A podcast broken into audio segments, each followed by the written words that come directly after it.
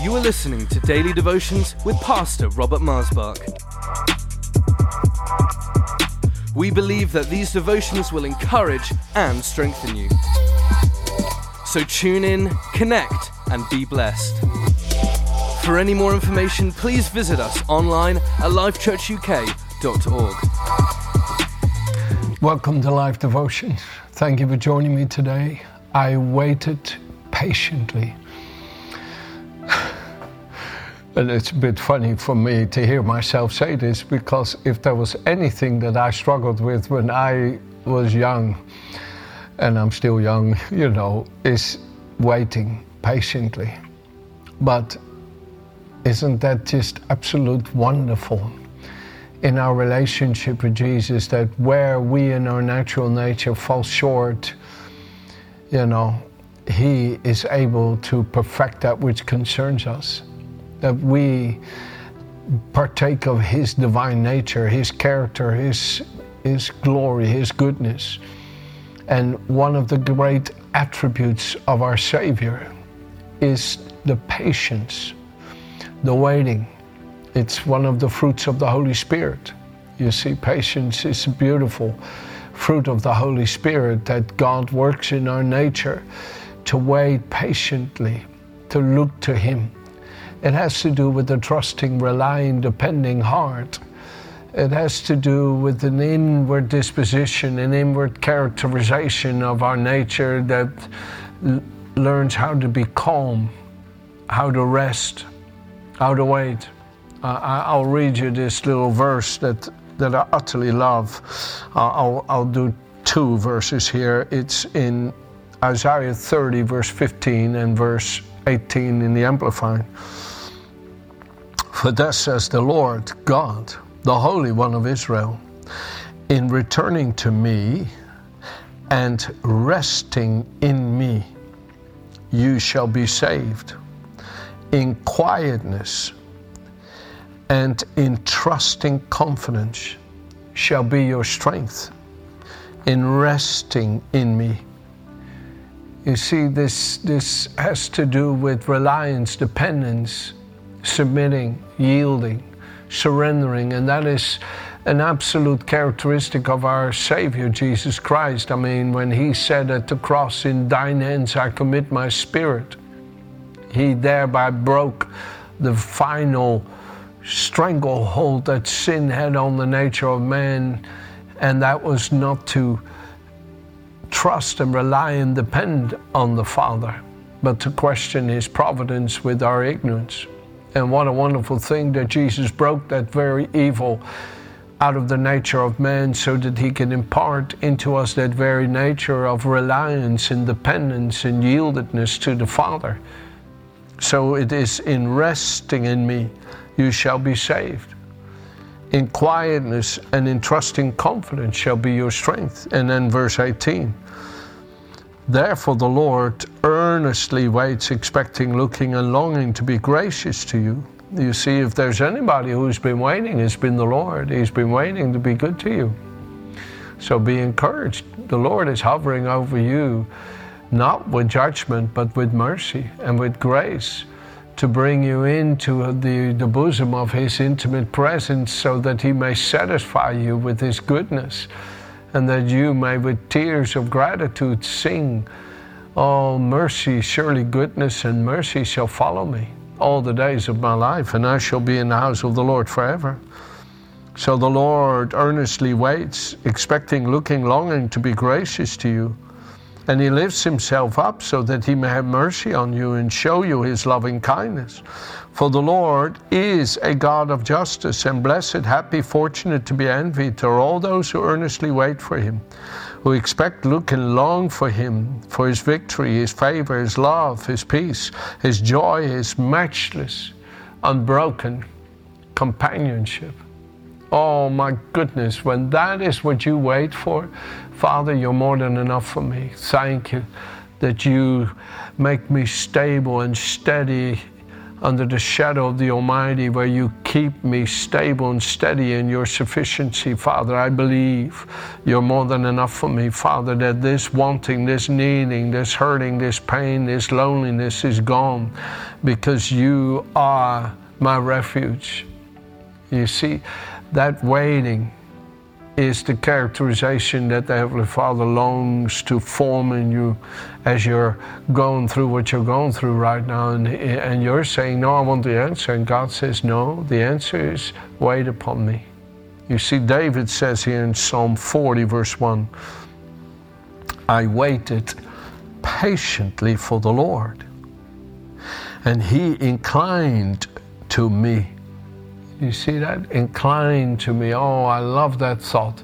It's like you're standing before the Lord, right? You have your pain, your want, your need, your loneliness. You have the hurts of your life, things you don't understand, unfair things, unjust things, difficult to bear. And you wait before the Lord, and he inclines his nature, begins to manifest in you. He inclined to me and heard my cry and brought me up out of a horrible pit, out of the miry clay, and set my feet upon a rock, established my steps, and put a new song in my mouth, praise to our God. And many will see it and fear and will trust in the Lord. Blessed is the man who makes the Lord his trust. Oh, what an incredible, beautiful psalm this is. And while we may not always understand how valuable it is to wait upon the Lord, this is why we have the Scripture. You see, Lamentations is written by the weeping prophet Jeremiah. And he says there in chapter 3, verse 21, this I recall to mind, and therefore I have hope. It is through the Lord's mercies we're not consumed, because his compassions fail not. They're new every morning. Great is your faithfulness. The Lord is my portion, says my soul. Therefore I hope in him. The Lord is good to those who wait for him, to the soul who seeks him. Yes, it is good that one should hope and wait quietly for the salvation of the Lord. It is good. You see, this waiting is what is the forming and shaping of our inward man with the nature and the character of our Father, our loving Heavenly Father. And that helps us begin to realize what it means to rely upon him, depend upon him, trust in him. And be like a baby who is nourished by the mother's breast as the baby partakes of the milk that comes forth. And so we wait and then are nourished by the life of the Son of God, nourished by the life of the Spirit. David also says in Psalm 25, to you, O Lord, I lift up my soul. O my God, I trust in you. Let me not be ashamed. Let not my enemies triumph over me. Indeed, let no one who waits on you be ashamed, but let those be ashamed who deal treacherously without cause. Show me your ways, O Lord. Teach me your paths. Lead me in your truth and teach me. For you are the God of my salvation. On you I wait all the day. Remember, O Lord, your tender mercies and your loving kindness, for they are from of old. Good and upright is the Lord, therefore he teaches sinners in the way, and the humble he guides with justice, guides in justice. The humble he teaches his way. All the paths of the Lord are mercy and truth. Who is the man who fears the Lord? He shall teach in the way he chooses. He himself shall dwell in prosperity, and his descendants shall inherit the earth. The secret of the Lord is with those who fear him. Oh, and he will show them his covenant. My eyes are ever toward the Lord. I mean, I'm just picking out a couple of scriptures out of this incredible Psalm 25. You know, my dear wife, Virginia, she's such a really loving soul. My goodness, she's such a sweetheart. And we have gone through years when it seemed like all we could do is wait on the Lord, wait on the Lord. And I remember her saying, honey, all I know is to wait. All I know is to wait. But you see that she did not say in some derogatory way, no, the opposite. My eyes are upon the Lord who made heaven and earth. That's like Abraham and Sarah waiting upon the Lord who was working in them by His Spirit to fulfill His promise that those as good as dead from them were born as many as the stars of heaven according to the promise. You see, there is a maturing that comes during times when we are given the privilege to wait upon the Lord, to hope in Him continuously, and to say to the Lord, Lord, I have no one in heaven but You, and there's no one on earth I desire but You.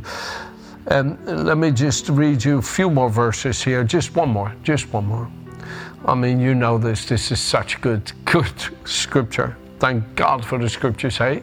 Psalm 37, verse 3, trust in the Lord and do good.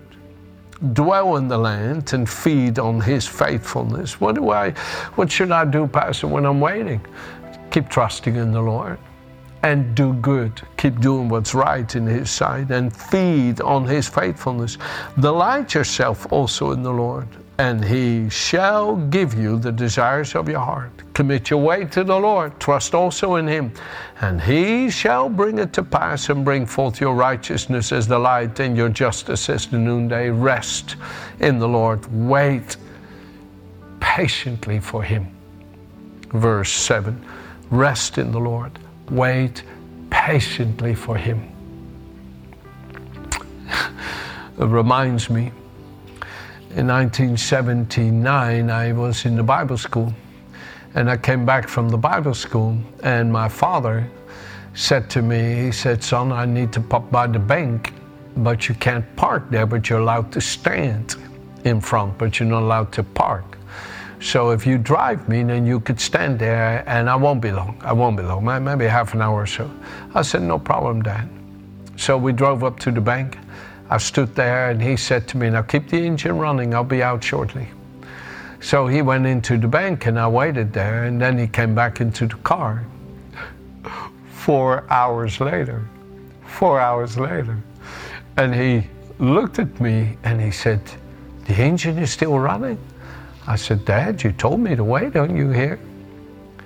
And that little experience stuck with me, as if the Lord gave me an object lesson to live in readiness for when He comes. And Jesus taught us to wait for the return of the Lord, to wait for the coming of the power of the Holy Spirit, to wait. He so often showed us that if we would patiently wait, that He would come. And He comes for those, the Bible says in Hebrews, chapter 9, verse 9 or so, it says there that He will come again for those who eagerly look for His appearing. Or in other words, those who wait for Him. Let's live in that waiting grace, expecting grace, depending grace, relying grace, hoping grace, looking grace. And that when the Father looks at us, we can say, Father, I'm here waiting. I know You're faithful to fulfill Your promise in my life. I'm Yours, Lord. I'm Yours. Amen? Have a good day.